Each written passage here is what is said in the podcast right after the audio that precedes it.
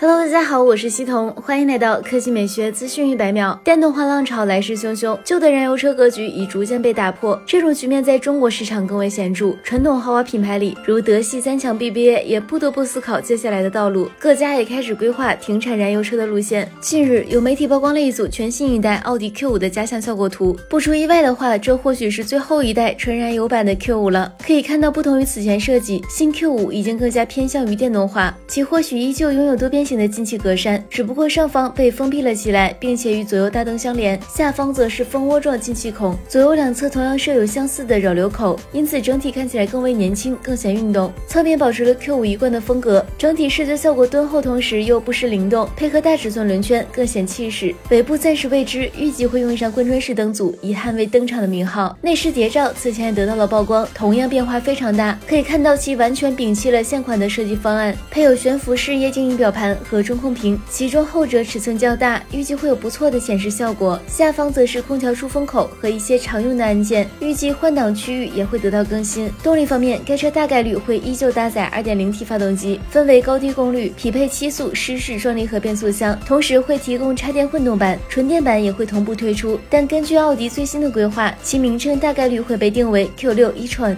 好了，以上就是本期科技美学资讯一百秒的全部内容，我们明天再见。